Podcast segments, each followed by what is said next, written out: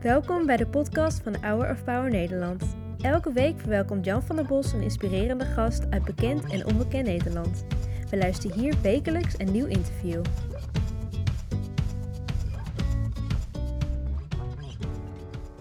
Sarah Grand Prix zong His Eye is on the Sparrow. En het lied zegt eigenlijk, als God zelfs die kleine musjes ziet, dan heeft hij jou ook op het oog. Janice, fijn dat je hier zit. Het begint allemaal als je met je vriend naar Parijs gaat, naar Disneyland. Ja. Jullie verheugen je daar enorm op met je kind om daar te genieten van eh, alles wat Disney te bieden heeft. Maar wat gaat er dan mis? Moesten nog vertrekken en toen kreeg hij oorontsteking. Maar ik zei, ik heb annuleringskosten betaald, laten we maar blijven. Zegt hij, nee, we gaan gewoon. Dus daar eenmaal aangekomen ging het helemaal mis. 10 kilo afgevallen in drie dagen. Maar ja, ik dacht van, eh, zijn broertje was doodgeschoten in eh, Amsterdam. En ik dacht dat het daardoor kwam, dat hij het niet kon verwerken of zo.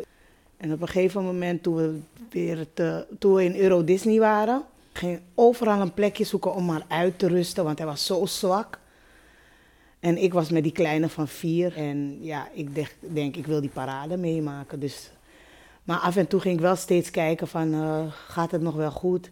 Ik ging wel steeds naar de plek waar hij lag. En ja, eenmaal terug in Amsterdam, toen uh, in de bus ging het helemaal mis. En uh, de bus stopte ook echt voor het AMC. Maar hij wilde er niet uit? Hij wilde er niet uit. Hij zei, ik wil geen sensatie. Toen kwamen ze met een rolstoel. Wilde die ook niet. Hij wilde gewoon naar huis, zei hij. Hij gaat niet naar het ziekenhuis? Nee. Drie dagen later kon het niet anders? Nee. Toen moest hij wel naar het ziekenhuis. Is hij ook gebracht door zijn uh, oom. Toen trof ik hem daar aan en allemaal piepende geluiden hoorde ik. Allemaal draden. Ik, ik dacht, wat is dit? En op een gegeven moment kwam de arts in de kamer. Ze zegt, het is nog geen bezoekuur. Ik zeg, ja, maar het is de vader van mijn kind. En toen zei ze, oh. En toen maakte hij zijn ogen open. En toen zag hij mij en hij knikte van... En ik zag een tevredenheidsblik dat hij mij zag. Nou, diezelfde arts die uh, kwam uh, erbij staan. En zegt, uh, meneer, is dit uw vriendin? En hij zei, ja, het is de moeder van mijn kind. En het is mijn vrouwtje. En toen zei ze, oké, dan wil ik jullie zo meteen even spreken als dat kan. Nou, zo gezegd, zo gedaan. We werden naar een kamertje gebracht, waar we met z'n tweeën. Maar hij werd in een rolstoel gezet, want hij kon niet lopen. En ik dacht van, wat is er aan de hand? En toen kregen we de uitslag. Van uh, meneer, u, bent, uh, u heeft bloed afgenomen bij uw huisarts en u bent nooit gegaan voor de uitslag. Maar doordat u hier bent opgenomen, zijn de uitslagen van uw huisarts naar hier gestuurd. En u bent seropositief. Ik dacht, huh? En toen ze zei, de weg naar aids, toen stortte wel mijn wereld in. Toen dacht ik, wauw, ik ga hem verliezen. Hij gaat dood. En ja, er werd ook wel gezegd van heel veel vrouwen willen zich niet laten testen. Maar ik zei, ik wel. Kan ik het nu? Kan het nu? En ik dacht, ik krijg gelijk de uitslag. Maar ik kreeg het een week later dat het ook positief was. Ja, en, en je ik, was al zwanger ook? Klopt, dat was, die moest ik weghalen helaas. Maar mijn meisje van vier, die had ik gelukkig. Maar dat kindje moest ik weghalen. Ik was zwanger, ja. Dat moest? Ja, het moest. Want ze wisten, we wisten niet wanneer hij het had opgelopen en hoe lang ik het heb.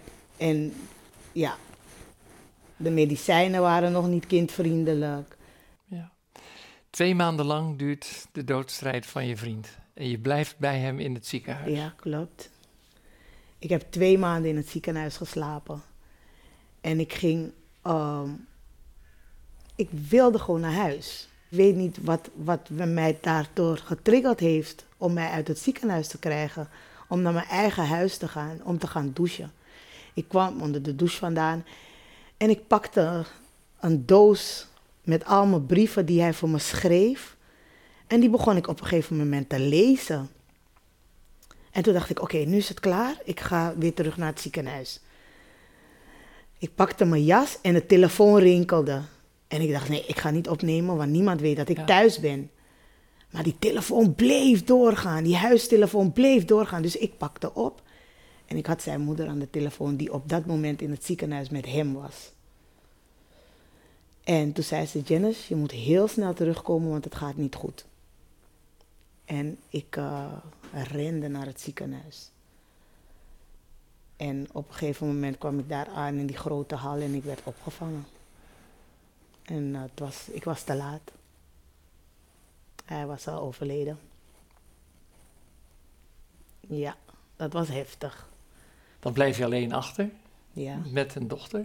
ja, Eh, zelf seropositief. ja. In die tijd was dat geloof ik een enorm stigma, hè? Ja, waarvan zeg je, Ja, het was zo erg. Al toen hij het had ja, en men nog niks van mij afwist, werd er al naar me gewezen dat ik de vrouw was van die man met aids, die aan aids is overleden. Ik werd heel erg mager ook. En ik wist niet waardoor het kwam. En op een gegeven moment zag ik het licht. En ik denk, ik moet dit gaan accepteren. Het is nu een deel van mij. Ik moet het gewoon gaan accepteren. het licht van God. Ja. Ja, En op een gegeven moment ben ik me helemaal in de kerk gaan verdiepen. En ook in, in het leven met HIV. Ik ben me helemaal gaan verdiepen en zo heb ik de kracht gewonnen. ja. Wat is die kracht? Nou, pff, die kracht is gewoon er. Ik, ik, ik leefde gewoon. En ik leefde niet met het idee meer dat ik HIV had, maar ik leefde gewoon met een nieuwe vader om me heen, een nieuwe man om me heen. Een, een, ik weet het niet, het was, het was heel mooi. Ik kreeg gewoon een mooie cape om me heen. En iedereen die naar me wees, kreeg het gewoon terug. Ja, En dat was gewoon mooi, zodat dat, dat bleef mij gewoon geloven. in je zoektocht eh, ben je naar de kerk gegaan, The River. Ja. Toen je daar vertelde dat je HIV besmet was, hoe werd je ontvangen? Ik werd gewoon omarmd. Ik werd gewoon ontvangen. En bij God is alles mogelijk, dus bij hun ook. Ja, dat is toch ook een knipoog van God? Ja, zeker. Want wat betekent dat voor je? Dat God bestaat gewoon. En hij heeft gewoon mij de kracht gegeven om verder te gaan. Ja, En mijn dochter is nu inmiddels 27. ja. En ja, mooi. Je hebt nu 23 jaar HIV en je Ja. gebruikt nog altijd medicatie. In het Ja. begin was dat heel heftig. Hè? Je had cocktails waar je doodziek van werd. Ja, klopt. Nu eh, is dat gelukkig heel anders. Het is een mooi moment dat jij de straat op gaat, want op, eerst heb je het eh, een beetje verborgen gehouden, totdat je het eh, ja, gewoon zei van ik wil een ambassadeur worden voor de mensen die HIV hebben en dat stigma wegnemen. En dan ga je op straat vragen aan mensen, zou je me een knuffel willen geven Ja. als je weet dat ik HIV heb? Ja, Zullen we eens kijken naar de reacties? ja hoor. Ah, met een brasa met de wani katongo met. Zou je deze mevrouw daten? Hoe oud ben je? Nou, hoe oud schat je man? Iets ouder dan mij. Stel dat, zou ik het wel doen. Ook als je zou weten dat ik HIV had. Nee, dat niet. En waarom niet? Nee, spijt me zeer, maar... eh, Condoompje erom. Ja, maar dat is toch kloten. En als je meer zou weten erover, Wat zei je? als je meer erover zou weten, Ik weet er niet zo eh, heel erg over. Dat is Oké. wel waar. daarom je reactie zo. Ja, nee, ja, toch, ja. Ja, Maar zou je er wel omhelzen? Ja, maar ik zou, ja dat wel, maar ik zou het verder niet zien. ja. Ook een hand of ja, dat maakt me allemaal niet uit, maar eh, Oké. nee, ik heb geen zin in die gekkigheid. Nee, dat spijt me zeer, maar eh, ja Nee, toch? je bent eerlijk. Ja, Dank je wel. graag gedaan. Succes. Dank je. Zou je er een brasa? Ja, ja, ja. Ook als je zou weten als ik HIV had. Oh, ja, ja. Nee, nee, ja. Oh, nee. nou toch, nou toch. Waarom niet? Is een beetje, ja. Is, is niet echt veilig. Ja, niet, om niet veilig, oh, is niet echt Ik- ik- ik- prettig om te weten hoe het Alleen is. voor een brasa, hè? Ja, ja. Maar er komen wel vraagtekens in je hoofd. Ja, dat sowieso, ik. dat sowieso. Wat wil je graag bereiken? Ik wil gewoon echt bereiken dat het taboe doorbroken wordt in Suriname. En onder de Surinamers natuurlijk. Daar is het heftig, hè? Hier in Nederland ook. Ja. Want ik heb eigenlijk met mijn HIV heb ik ook een tweede kind gekregen. En niemand kon geloven van hoe heb jij een gezond kind gekregen. Dus ja, en hier is er geen taboe meer. In mijn, in mijn belevenis. Ja. Maar in Suriname Ik ben daar ook de straat op gegaan. Dat is wat ik hier in Amsterdam heb gedaan. En daar was het nog heftiger. Daar zeiden ze van nee, ik ga niet met iemand met eh HIV of AIDS daten. Ze zijn gewoon smerig en ze hebben vieze vlekken. Ik zeg nou, ik zal je eens wat vertellen. Want je staat recht tegenover ook iemand die HIV heeft. En ze geloofden het niet. In Suriname geloven ze niet dat ik HIV geïnfecteerd ben. Ja. Omdat ik er zo goed uitzie. Maar hoe goed moet je eruit zien? Ja. Ik zeg alleen maar als je goed als mij eruit wil zien, accepteer het. Ja. Wat heeft eh, HIV veranderd in je relatie met God? Nou, eh, ja, eigenlijk heeft God mij HIV weggenomen. In mijn hoofd ben, ik- heb ik gewoon geen HIV. Ik heb het gewoon niet meer. Maar ik slik gewoon de medicatie omdat ik het moet slikken. Ja. Maar soms slik ik het ook niet. Nee. Wat zeg je tegen God als je met hem praat? Ik bedank hem elke dag. Ik dank hem gewoon elke dag dat ik gewoon weer voor hem kan staan. Ik dank hem gewoon elke dag dat ik gewoon zonder HIV leef. Ik dank hem gewoon. Wat is dat, een dankbaar leven? Een heel mooi leven. Het is een heel mooi leven. Ik denk dat ik daarom zo jong blijf. 48? Ja, dat klopt. Pas geworden. Hoe bestaat het dat je er zo jong uitziet? Ik weet het niet. Dankbaarheid, de genade van God, eh, leven zonder stress. Ja, ik weet het niet. Jij leeft zonder stress. Ja, ik denk het wel. Ik leef gewoon zonder stress. Ik wil gewoon geen stress om niks hebben. Ja.